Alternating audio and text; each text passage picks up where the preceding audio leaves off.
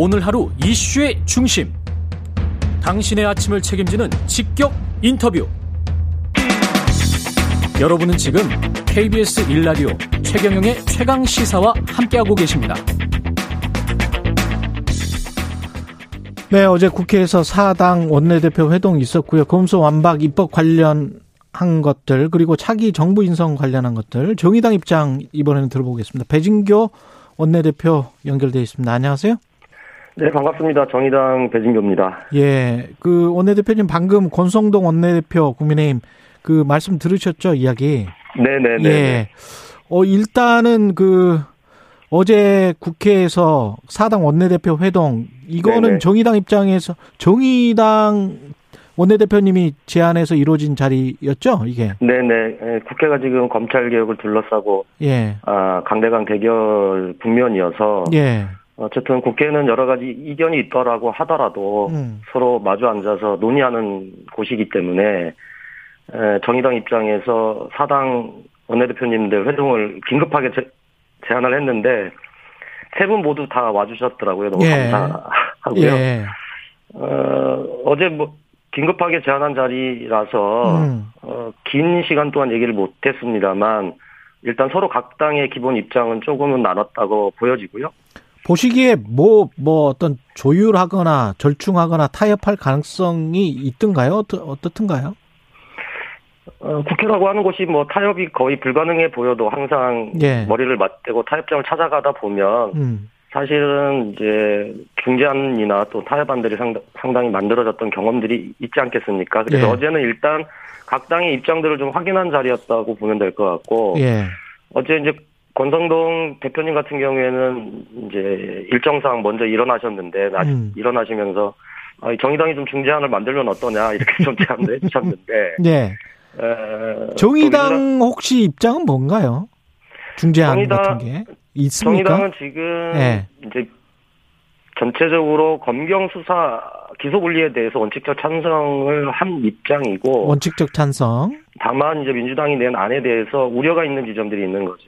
이제 예. 어, 검경 기소 수사 분리를 한 이후에 삼 개월 동안 극대 범죄를 국가수사본부로 이전하고 그 기간 동안 국가수사청을 어떻게 만들지를 입법하겠다 이렇게 얘기를 하는데 그 기간이 너무 짧다 사실은. 너무 짧다. 그래서 예. 최소한 일 년 이상 필요하고 그 일 년 동안 국회 특위 정도를 구성을 해서 음. 국가수사청에 대한 그림도 함께 좀 그리고 이해관계자들과 함께 예. 그리고 나서 입법을 한 이후에 일 년 정도 후에 어. 본격적인 설치가 될 수 있도록 준비하는 기간이 필요하다라고 저희들은 이제 얘기를 드리고 있는 거고 예. 무엇보다도 지금 어, 검찰법 개정안과 그다음에 형사소송법 개정안 중에 형사소송법 개정안 중에 경찰 비대해진 경찰 통제와 관련된 내용이 약간 부실한 상황에 있습니다. 예, 경찰 통제. 예. 어, 네네. 그래 이를테면은 지금 경찰 통제와 관련해서 어, 현재는 이제 보완 수사를 검찰이 요청할 수 있게 되어 있는데. 예. 이 경우에 이제 경찰이 따르지 않을 경우에는 사건의 송치를 요구하나 수사할 수 있는 조항을 삭제해버렸어요. 예. 근데 이렇게 할 경우에 이제 경찰이, 어, 검찰의 보완 수사를 따르지 않을 때 검찰이 할 수 있는 조치가 아무것도 없게 되는 거죠. 그러니까 통제기간이 사실 없는 거죠. 음. 그러니까 수사기소 분리라고 하는 것은 견제와 균형이 함께 가야 되는데. 그렇죠. 사실 이제 견제기능이 없어져 버리는 거죠. 예. 이런 문제들이 있기 때문에 전체적으로 좀 어, 우려되는 지점들에 대해서 저희들이 일단 최근에 입장을 좀 밝혔던 상황인 거고요. 예. 그런 과정에서 저희 정의당도 뭐 중재안이라기보다는 정의당의 검찰 방향에 대한 입장을 지금 어제 오후부터 계속 어. 논의를 하고 있고 오늘 오전에도 좀 그런 논의를 이어갈 예정에 있습니다. 이게 그 급박하게 돌아가서 혹시 정의당 안이 채택되거나 네네. 뭐. 네네. 확정돼서 민주당이랑 상의해가지고 함께 할 가능성 이런 거는 있, 있습니까? 어, 어제 이제 박근근 민주당 대표께서 정의당과 국민의당이 이제 현재 에, 논의되고 있는 부분에 대해서 제안할 부분이 있으면 충분히 제안해 주시고 예.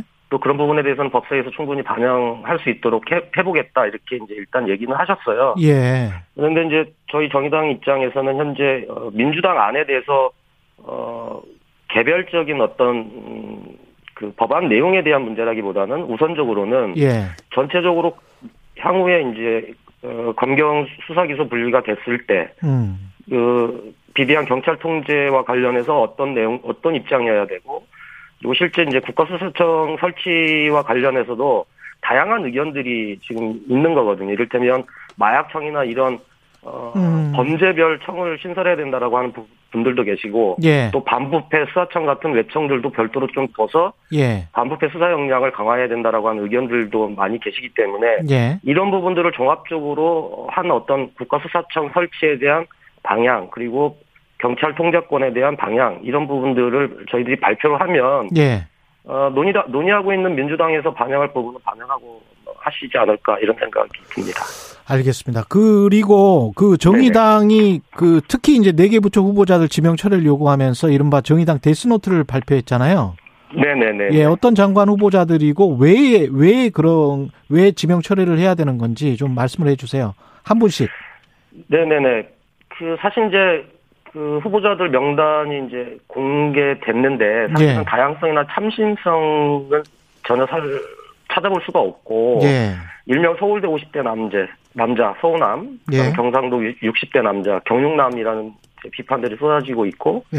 사실 삼십 대 장관을 어, 지명할 것이다라고 하는 예측들이 있었는데 삼십 대 장관도 한 명도 없고 또 여성 장관은 세 명에 그친 상황이잖아요. 그러니까 말 그대로 능력 중심으로 인선하겠다라고 말씀을 하셨는데 예. 막상 뚜껑을 열어보니까 사실 뭐 딱히 능력이 기대, 기대되는 분들도 별로 안 계시고 예. 그렇다고 청렴한 것도 아니고 굉장히 남마, 난맥상이 많이 보이는 인선이다 이렇게 생각이 드는 거고요. 예. 특히 이제 매일마다 쏟아지는 이제 후보자들 관련 의혹들을 보고 있으면 과연 이분들에 대해서 인사검증을 하기는 한 것인가 라는 음. 의심이 들 정도인 거죠. 예. 그래서 더군다나 이제 장관 후보자들이 윤석열 당선인의 고등학교 후배, 학회 선배, 음. 사십 년 지기 친구, 뭐 채찍근 음. 자꾸 이제 인맥만 드러나는 거죠. 예. 그래서 저희들이 아, 이건 거의 동호회 내각 수준 아니냐라고 하는 비판을 지금 드리고 있는 거고요. 예. 이런 상황 속에서 청문회 전에